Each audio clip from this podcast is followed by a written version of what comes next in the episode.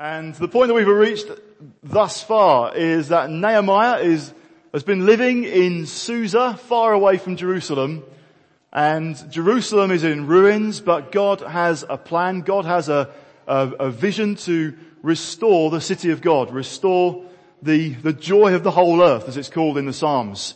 And Nehemiah then experienced God's hand upon him, God's favor upon him, opening up the the opportunity, opening up the way, providing the resources to be able to return to Jerusalem, go really to a ruined city, to ragtag residents and begin a process of rebuilding God's city. That's kind of the point at which we got to last time.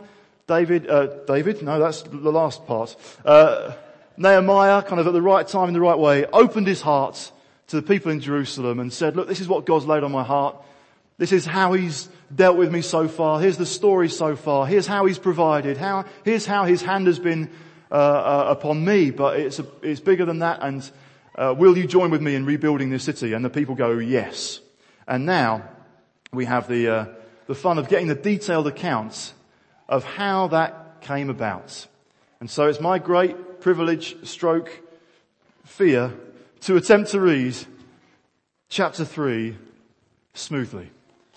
I will, I might take it slow in point just to make sure I get some of the words out. Here we go. Eliashib the high priest and his fellow priests went to work and rebuilt the sheep gate. They dedicated it and set its doors in place, building as far as the Tower of the Hundred, which they dedicated, and as far as the Tower of Hananel. The men of Jericho built the adjoining section and Zaccur son of Imri built next to them. The fish gate was rebuilt by the sons of Hassenaah. They laid its beams and put its doors and bolts and bars in place. Meremoth, son of Uriah, the son of Hakkoz, repaired the next section.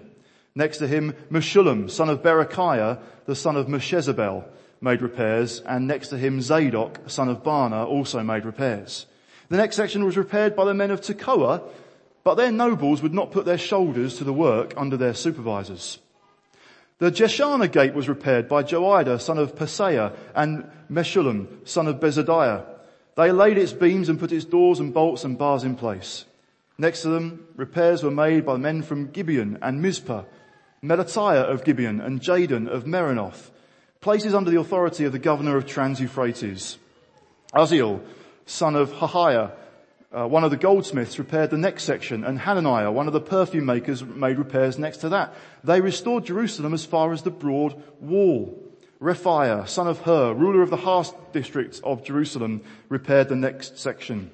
Adjoining this, Jedaiah, son of Harumaph, made repairs opposite his house, and Hattush, son of Hashabneiah, made repairs next to him. Malchijah, son of Harim, and Hashub, son of Pahath Moab, repaired another section and the Tower of the Ovens.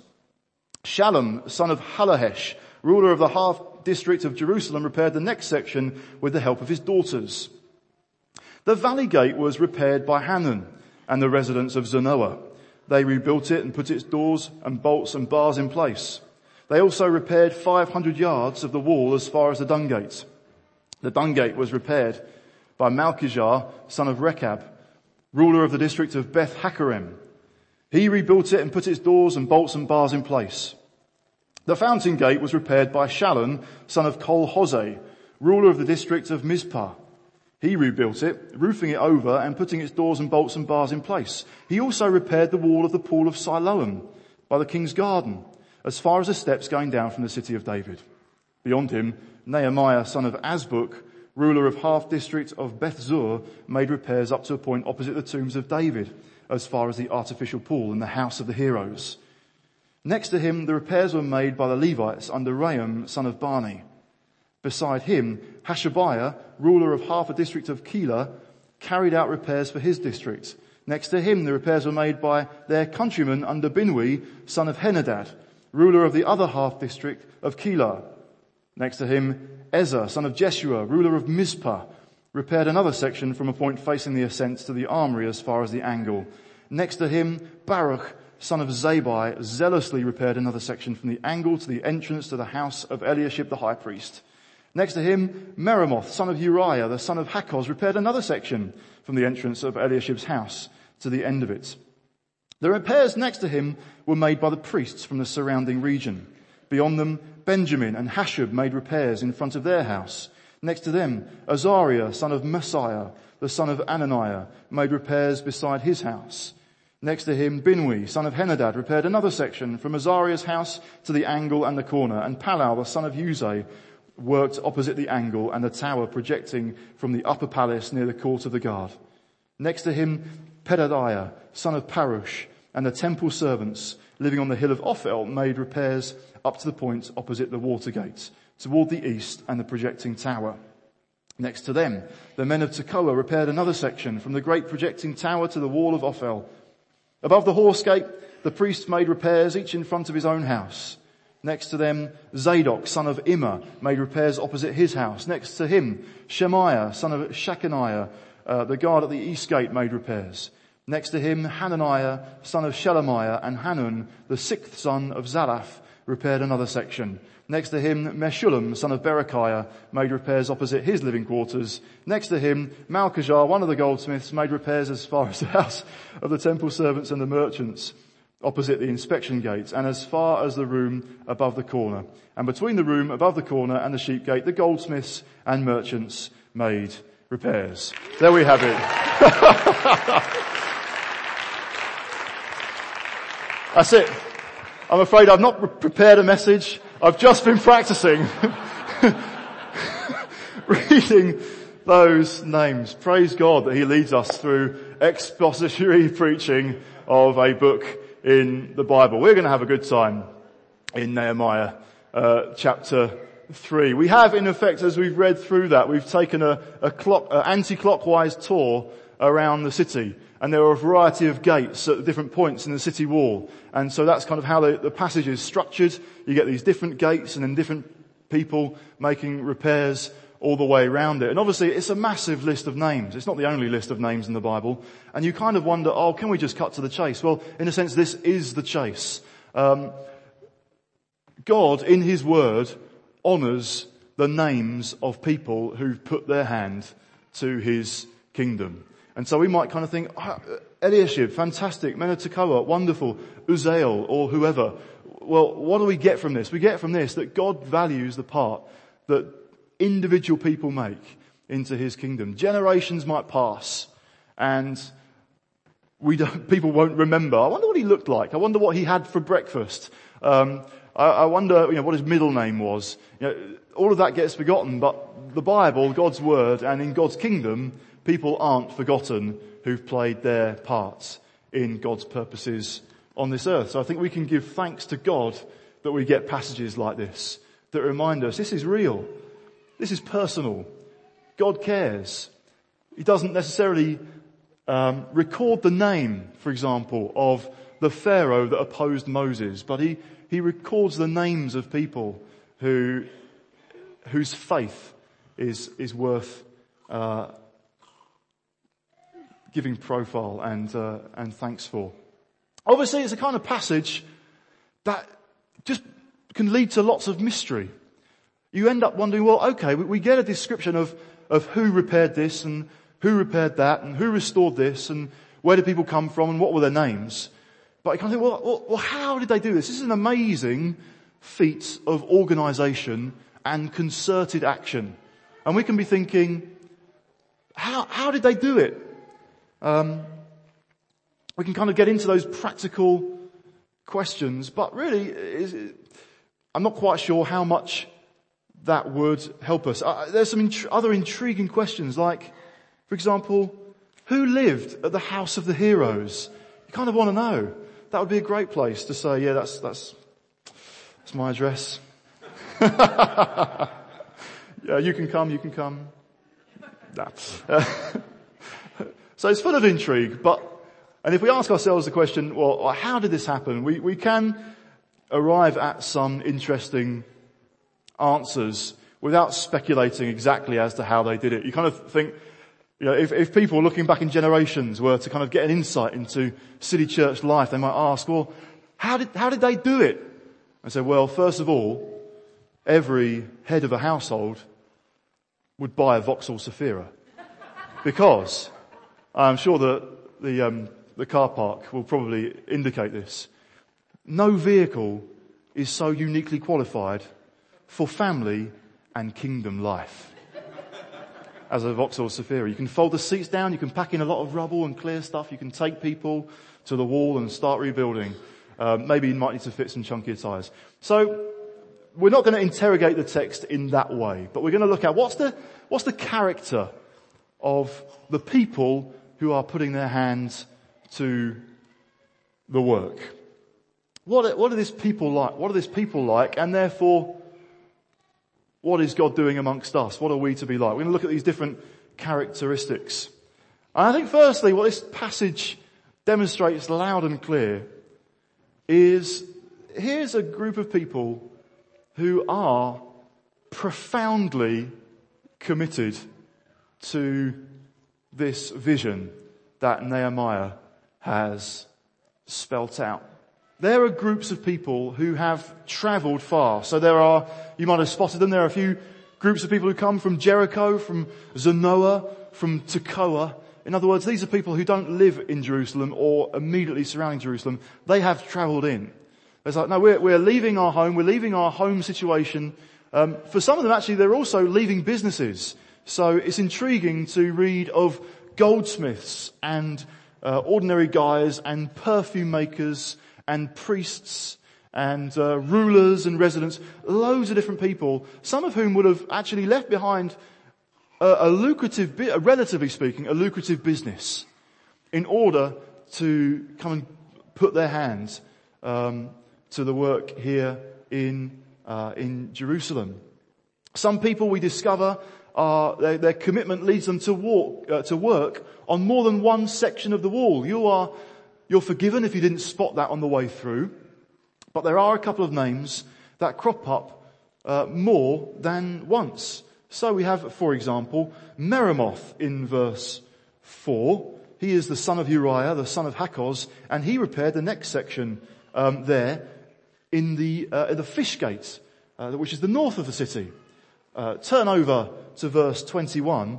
We find that he's at it again. Next to him, Meremoth, son of Uriah, the son of Hakkoz, clearly the same bloke, repaired another section from the entrance of Eliashib's house to the end of it. I think that would be near to the fountain gate, so near to the south and the southeastern corner of the city. So in other words, he's, he's gone to one part, maybe with others there that are kind of particularly working with him, repaired one section, and they've gone to another part of the city and they've repaired another section. Again, another intriguing uh, comment, we're told so many times that so and so repaired such and such a section, but the guy called Baruch gets a particular mention in verse 20.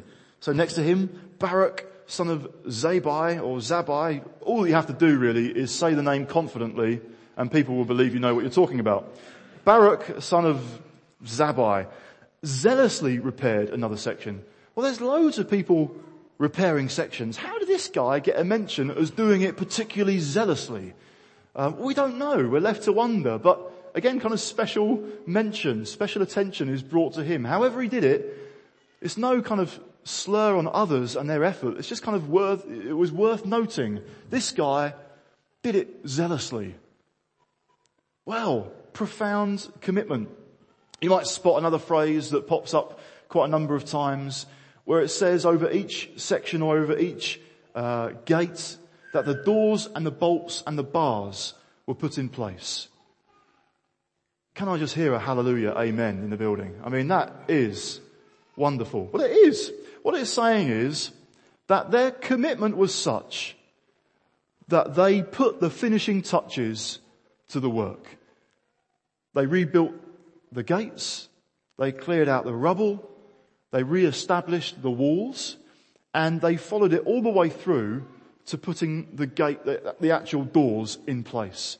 This could be a functioning city. This could be a secure, a secure place, a place where things, uh, trade could happen, communi- community could happen, people could find security because they so got hold of the vision, they took it all the way through to the finishing touches. Now, that is, I would say, actually miraculous.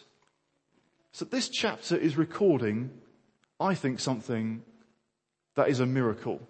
I think it's a miracle that this group of people gathered together in this way and put their heart and soul into this work. Why is that? Well, remembering the background. This is a people who were invaded, a nation, the majority of whom were killed. Many of those that survived were scattered uh, into the rest of the Babylonian Empire, or that became the Persian Empire. Uh, others were just trying to eke out a living. This is not a prosperous time in the life of Jewish people, in the people of God. This is not an easy time. This is not a peaceful time. And actually, it's not an exci- it's not been an exciting time. There have been moments of restoration, but by and large, there have been years of rubble, like we were looking at last time. Years of disappointment and years of hardship.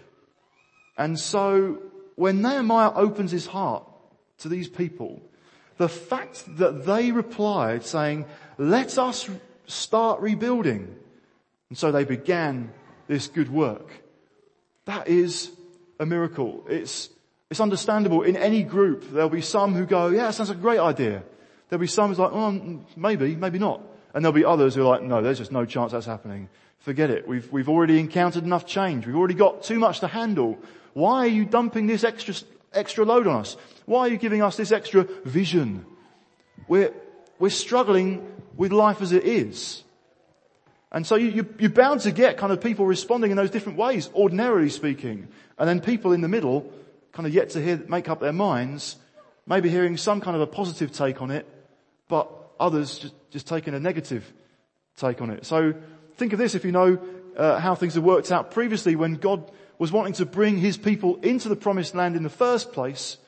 Joshua, uh, Moses sends uh, 12 spies um, into the promised land and they come back with a favorable report of what it's like, of what the land is like.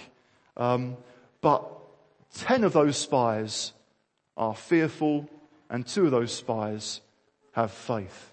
And which way do the people go? The people opt, no, the people opt for, we just can't see that God is in this. This is too hard. This is too tough. Things have been so difficult. We've been in slavery and we've been in wilderness. Do you really think we can go into this promised land and it will all just work out because God's with us? What's going on? Like, so you've got all those mix of views. Well, well, this time, all the people reply, let us start rebuilding. And they began this good work. God was about something wonderful and we see it, we see it here. We do see a small people, a, a, relatively small group, even despite the number of names I've just had to try and pronounce. A small nation, God's people are small. They're not significant in the world right now. They're not powerful. They don't look particularly impressive. There's nothing sophisticated about them and they're not very numerous. But I think they've heard something and they've heard it with faith. You see, Nehemiah said this in responding to some of the opposition that was already coming their way. In chapter 2 verse 20, Nehemiah answers those opposing this plan saying, the God of heaven will give us success. I think the people of, the people hearing Nehemiah got hold of something. It's not the God of Nehemiah. This is the God of heaven. We're a people and we feel small. We don't feel very impressive. We look around and there's rubble. But the God of heaven is doing something new the God of heaven has grabbed our attention. God of heaven is with us and he will give us success. And so people come to faith in that God. They come to faith in this vision because they're seeing something. They're seeing this is bigger than just Jerusalem. This is bigger than just our numbers. And this is bigger than this guy Nehemiah who's come from Susa 800 miles away. This is about something that God is doing. And we've heard God on this. And therefore, we're going with faith. That, that kind of commitment, that miraculous commitment actually flows from a place Not of just feeling, oh no, we've just, I guess we've got to try, haven't we? Let's, oh, let's just try and sh- struggle on through. It's going, no, God's with us. Uh, that's where this profound commitment comes from. And uh, it's interesting because what we heard earlier on when Rach was sharing about, about dusty faith or truth that's familiar to us but it's become faint or faded. And then that encouragement comes, but God's wanting almost just to blow on that dusty faith and reignite what we know to be true. That's what it's about. It's not just saying, first of all, come on everybody, commit ourselves. It's saying, no, what's true of God? What's true of Him? What is He doing? If it's true that He can raise the dead, if it's true that Jesus would, could go to the cross, be laid in a tomb, but that by the power of God He'd be raised to life, never to be subject to death again. If that is true, that indicates what our God is like. That indicates what our God is able to do. And faith rises. Again, it was Moses, wasn't it, who said to God in conversation, Lord, unless your presence goes with us, don't send us on from this place. But this is God saying to his people, I am with you. God's hand, God's favor was there, was upon them. And they, they mixed all that they heard from Nehemiah with faith and say, yes, I, I, I believe God is about a new thing. Let's do this together. Sometimes new things that God does can come after years of silence and uh, again can speak into a, a situation where people of God feel small. So when when God came, to, well, when an angel came to Mary and said, you're going to have a son by the power of the Holy Spirit. Um, again, the people of God were not big in the world. They were small. They were just a backwater province of, the, of, a, of another empire. Um, relatively insignificant and not particularly impressive. God comes to one person and says, in effect, I'm doing something new. And by the power of the Spirit, I'm going to conceive that into, into you. God's favor is upon you. Mary may not have felt like she was particularly favored before then, or even whilst the angel is explaining what's going to happen, but the favor of God. And then she gets told, look, uh, you're to name him Jesus or Emmanuel. Why? Because that means God is with us. Ah. God is with us. Now I believe that. I, I know that. I'm familiar with that. But, oh, to be reminded of it again, yes. Because maybe there's a sense in which my faith in that has just been a bit dusty, a bit faded. And God comes and says, I'm still at work. I'm still following through my vision, my purposes, for the human race. And at different times and in different ways, I step in to remind you I'm with you and to reignite your faith again. So profound commitment. These people demonstrate a profound commitment, profound courage, profound confidence in God that enables them to, to kind of embrace the cost that might be involved, moving from one place into Jerusalem, setting aside their business for a time, really uh, costing them in terms of effort and energy and so on. It all comes from that place of believing, uh, believing that God is big. But profound commitment, how does that sound to you? It can kind of sound, sound exhausting. Must have been hard work, mustn't it? All those gates, all those walls, a whole city to be rebuilt, all that rubble to clear, all those bricks to put back into place. Yes, and the doors and the bolts and the bars and them too. And uh, it can kind of sound like burnout territory. Like, this is the part that no one says during the intro course before people decide to become members of the church. Ah, they didn't mention that, did they? It's going to be hard work. It's going to be hard graft. There's going to be expectations and all the rest of it. And so what you've got to do is just protect yourself, make sure you don't get too involved. Otherwise they'll start to expect more of you or whatever. There can be that kind of just uh, a kind of a, a, a wariness. What's the, what is the cost in all of this? Sounds absolutely exhausting. Now there are some things to be careful of uh, for a church. There's a danger of isolation.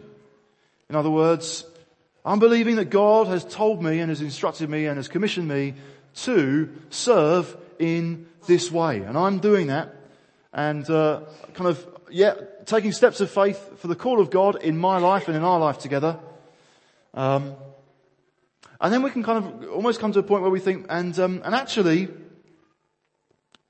not only has God asked me to do this, but it has to be me. Um, there's no one else really around who can do that. And so, actually, whether I feel faith or not, uh, I'm just going to have to go for it. I'm going to have to. I'm just going to have to roll up my sleeves um, and uh, and set about it. And there's no other way. There's no one else who can do it. There's no one else who can help out. It's a great danger, um, even within a church, of people getting isolated. And what we see here is that sense as we go through the chapter is of people really being shoulder to shoulder. Really, this is a community effort. This is people working together.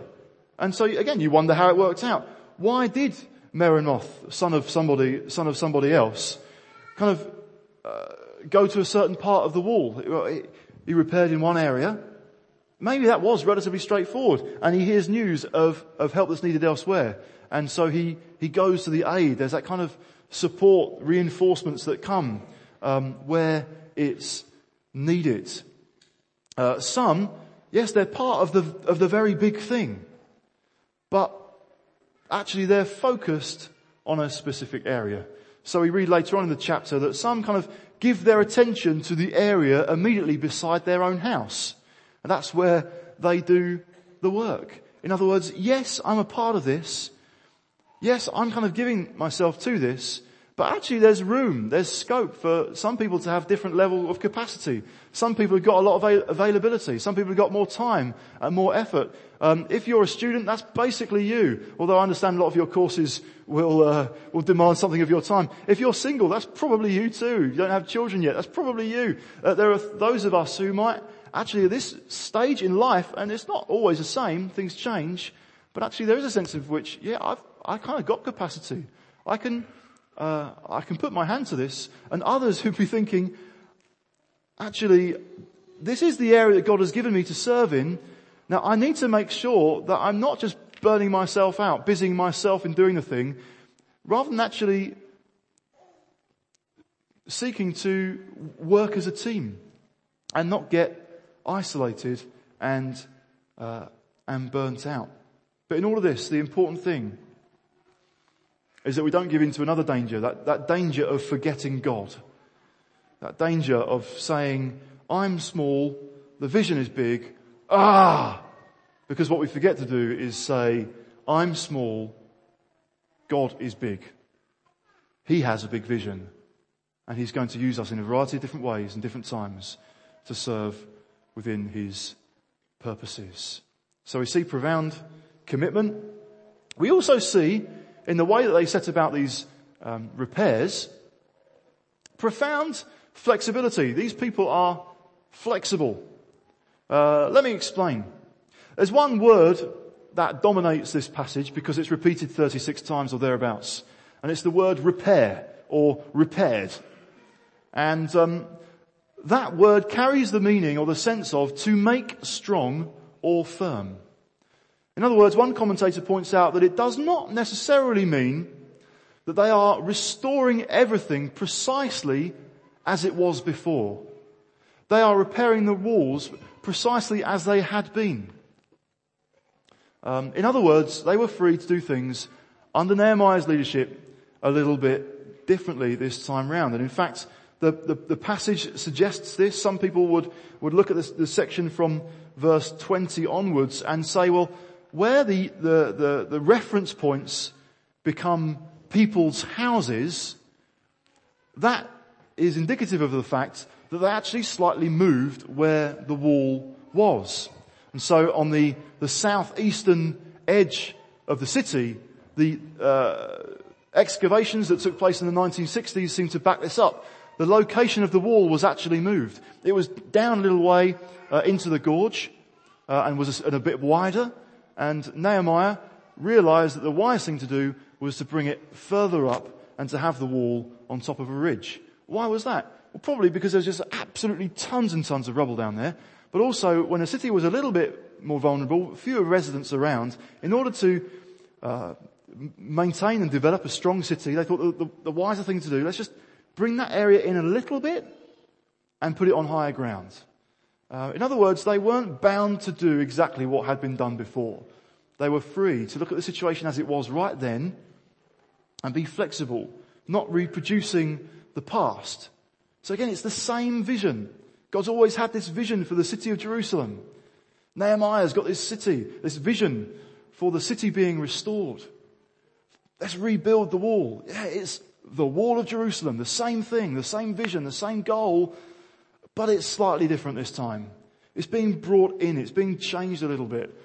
The, the, the structure of the place will be very similar, but not precisely the same. The people um, had probably already encountered this uh, in the sense that before Nehemiah, Ezra had gone also with this vision to restore the city, but primarily he came and he wanted to restore the temple. So the temple had been rebuilt.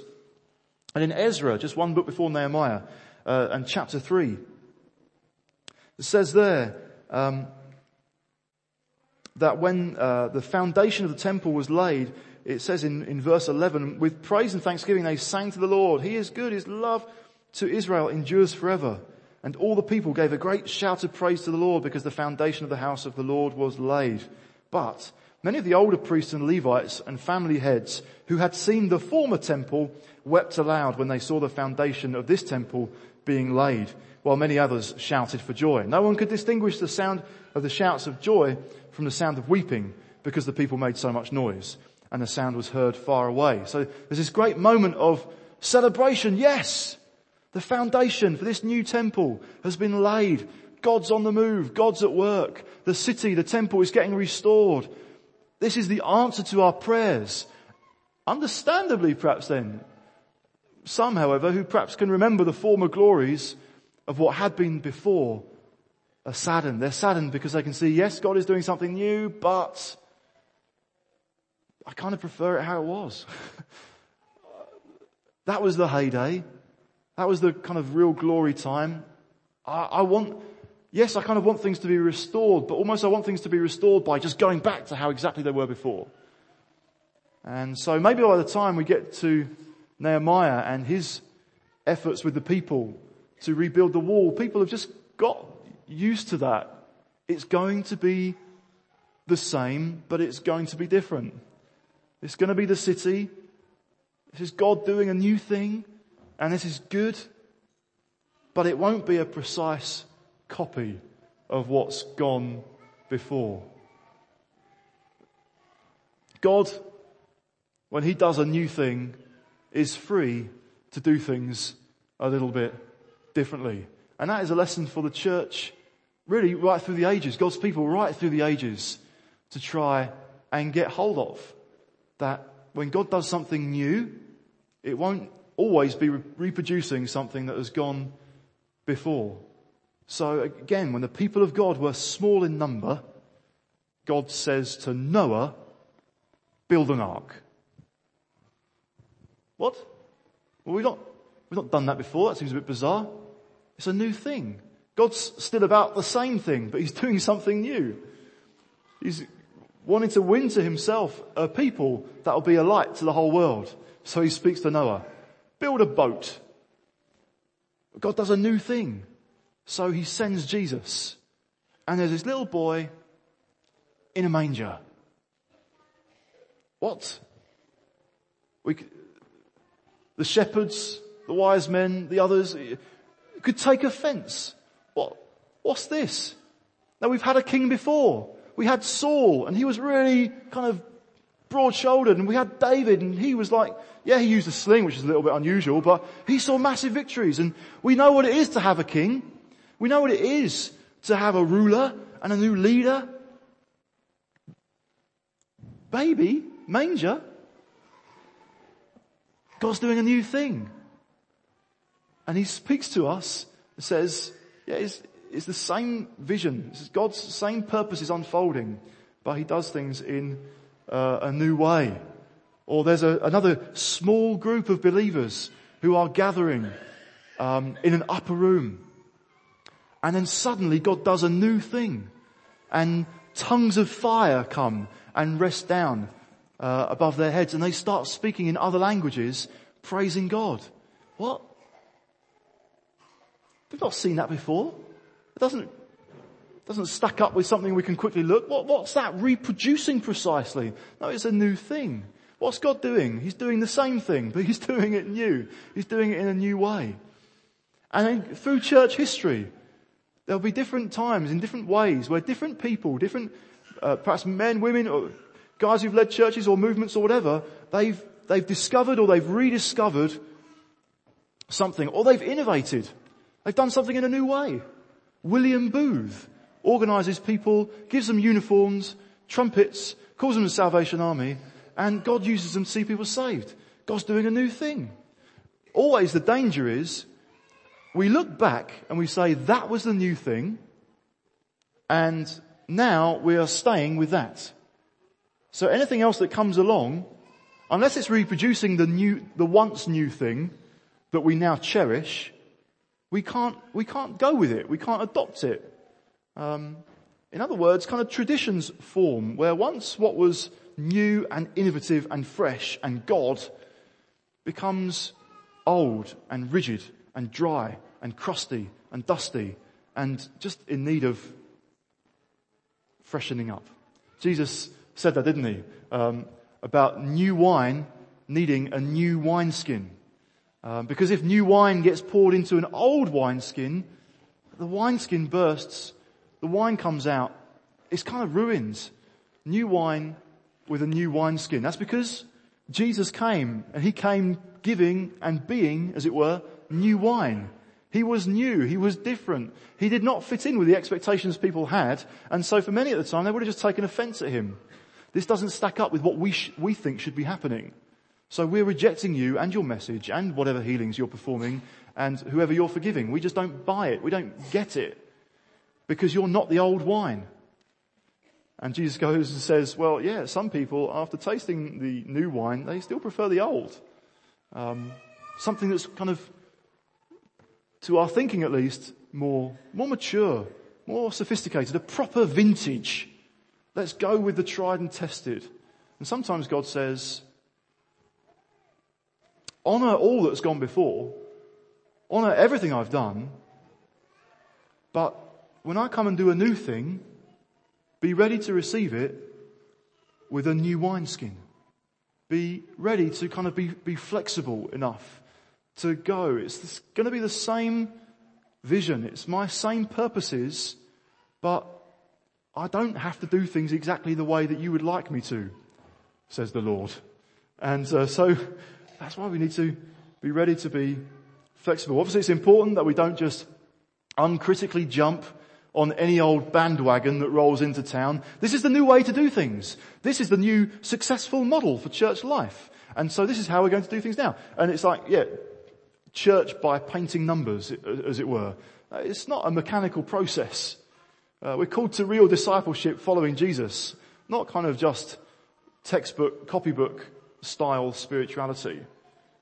Um, so we don't jump on every bandwagon, um, but there are times to go with what God is doing, and it's a new thing. So we see a, a people, if you can still remember the fact that we've been looking at Nehemiah chapter three, a people who are profoundly committed. There's a sense of flexibility among them as well. And also, and lastly for now, there are people who are profoundly united. The fact that the wall was rebuilt shows that people weren't just committed and enthusiastic, but they were also united and together. In amongst enthusiasm and zeal and faith, there can still come friction and edginess and divisions. So you can think in some ways the church in Corinth was a community of faith. But right at the outset of Paul's first letter to the Corinthians, he's saying, where have these divisions sprung up? Some says I follow this guy, some says I follow Apollos, some Cephas, and some Christ. Why have you allowed these kind of divisions to come in? Well, there's, whenever people are involved in anything, there's always a recipe for, for that to happen. For things to kind of fragment a little bit, for people to kind of, yeah, they're shoulder to shoulder, but maybe they're just rubbing up against each other the wrong way. And relationships need to be guarded so on. Again, it's an, it's an evidence of the hand of God upon this people. Not only that they're enthusiastic, uh, not only that they're flexible, but they're united. Remember, there's a, a huge variety of people involved in this activity. So you've got, like I said before, priests and perfume makers. Well, interestingly, neither of those are builders, um, but they're, they're coming to this project. Priests and perfume makers, rulers and residents, ordinary guys, uh, and the goldsmiths. It's always good to have some goldsmiths as well as ordinary guys around. Um, a great variety of people. So now, no doubt there were some differences between them. No doubt there were some different accents. No doubt there were some uh, different personalities. But what united them is their faith in the same, the same God. So what they reckon on is what unites us is far greater than our differences. And in Christ that is even more profoundly true um, that in Christ people can be united together from any backgrounds, from any story, from any place, uh, any accents, any ethnic groups, united uh, in Christ. That's what He's come to do. One new group, one community, very diverse. There's a lot of variety in this people, uh, but they belong together and they're working together. There's only one sad note in the whole of this chapter. And really, I suppose it can come under this banner of, of unity. We're seeing profound unity. There's just one negative uh, note that comes in, uh, in verse 5. We're introduced to the men of Tekoa. The next section was repaired by the men of Tekoa. They're one of the groups that are really hardy and uh, greater capacity, I don't know what. So they work on this part of the wall, and then a few verses later they go down the other side of the city and they work on another part of the wall there. But, it says there, we're told, their nobles would not put their shoulders to the work under their supervisors. What was going on? The literal translation is, they weren't putting their neck to it. Um, that idea perhaps where doing hard manual labor would have, in, would have involved carrying something, a yoke across the neck to shift this rubble. Now the, the nobles of Tekoa, no, we're not, we're not doing that. We, we can't do that.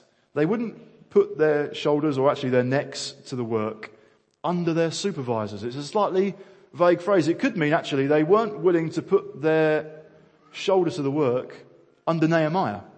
They could take issue with Nehemiah and say, you're of no great spiritual caliber um, amongst Jewish people. Uh, you've got no priestly blood in you. Um, and you've been serving a foreign king. So we're not going to put our shoulder under you. Or it could be they weren't putting their shoulder under other supervisors. It could have been there was a sort of sense of, of just laziness. Or maybe some might think they were actually very worried, what's going to happen to home? What's going to happen to Tekoa if we leave it to come to Jerusalem and put our shoulder to the work? Who knows?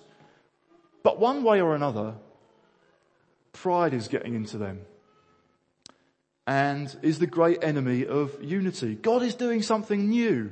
Maybe even they could articulate that. Maybe even they would agree, yes, God is doing something new but they're too much focused on what's our position in the pecking order here.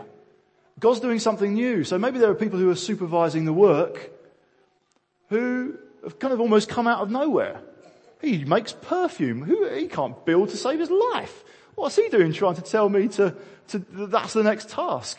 But, but God kind of raises people up in different ways at different times and, uh, to do different things. But they're thinking there's a, there's a chain of command and there's a big hierarchy and we want to make sure that we're near the top of it. That way we'll know that we're important. I think it's probably a, a flavour of that. So they did not bring their necks in service. They wouldn't, they wouldn't put themselves underneath um, others' leadership. Two concerns. Threatened, I suppose, um, with what their place was in the pecking order. And somehow, that is something that can affect church life. If there's a preoccupation with what's the chain of command around here, who's in what, what position, do I have to listen to them or not? Can I, all of that can kind of come into it because obviously in, in the world, in work, in many different spheres, we are used to the, the hierarchy, um, a, a, kind of a system of line management. I report to so and so, and he or she reports to this person, and, and eventually it's up to there. Uh, that kind of person is not really accessible. Um, so now, can I relate to this person here who leads the coffee team? Uh, I'm not sure I can.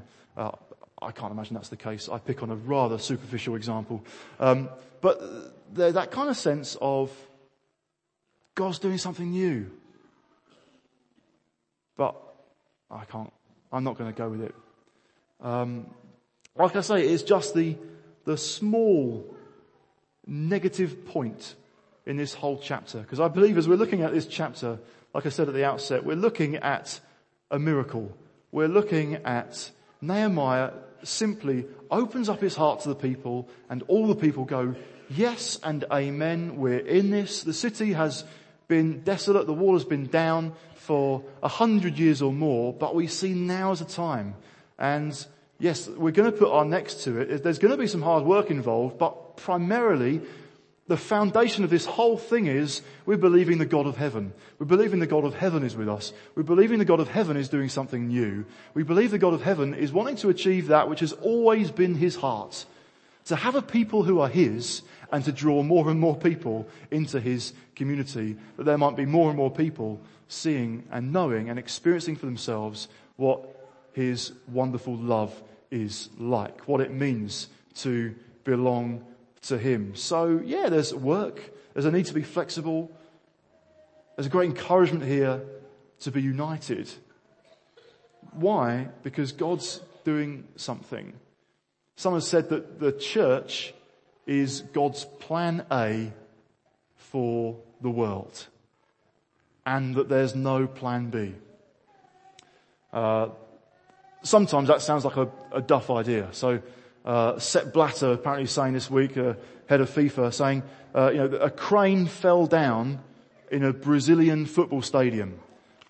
But there is no plan B. That stadium will host the opening match of the tournament. That, that's what it's got to be. There's no plan B. You're saying, well, that looks a bit of a vulnerable situation, doesn't it? Um, apparently Will Smith, that great philosopher of our age, has also said there's no reason to have a plan B because it distracts from plan A. and God's saying, I'm big and I've got plan A and my plan A is to so come upon and empower a group of people that belong to me and are saved by me that they're, they're the light of the world. They're a city on a hill that cannot be hidden.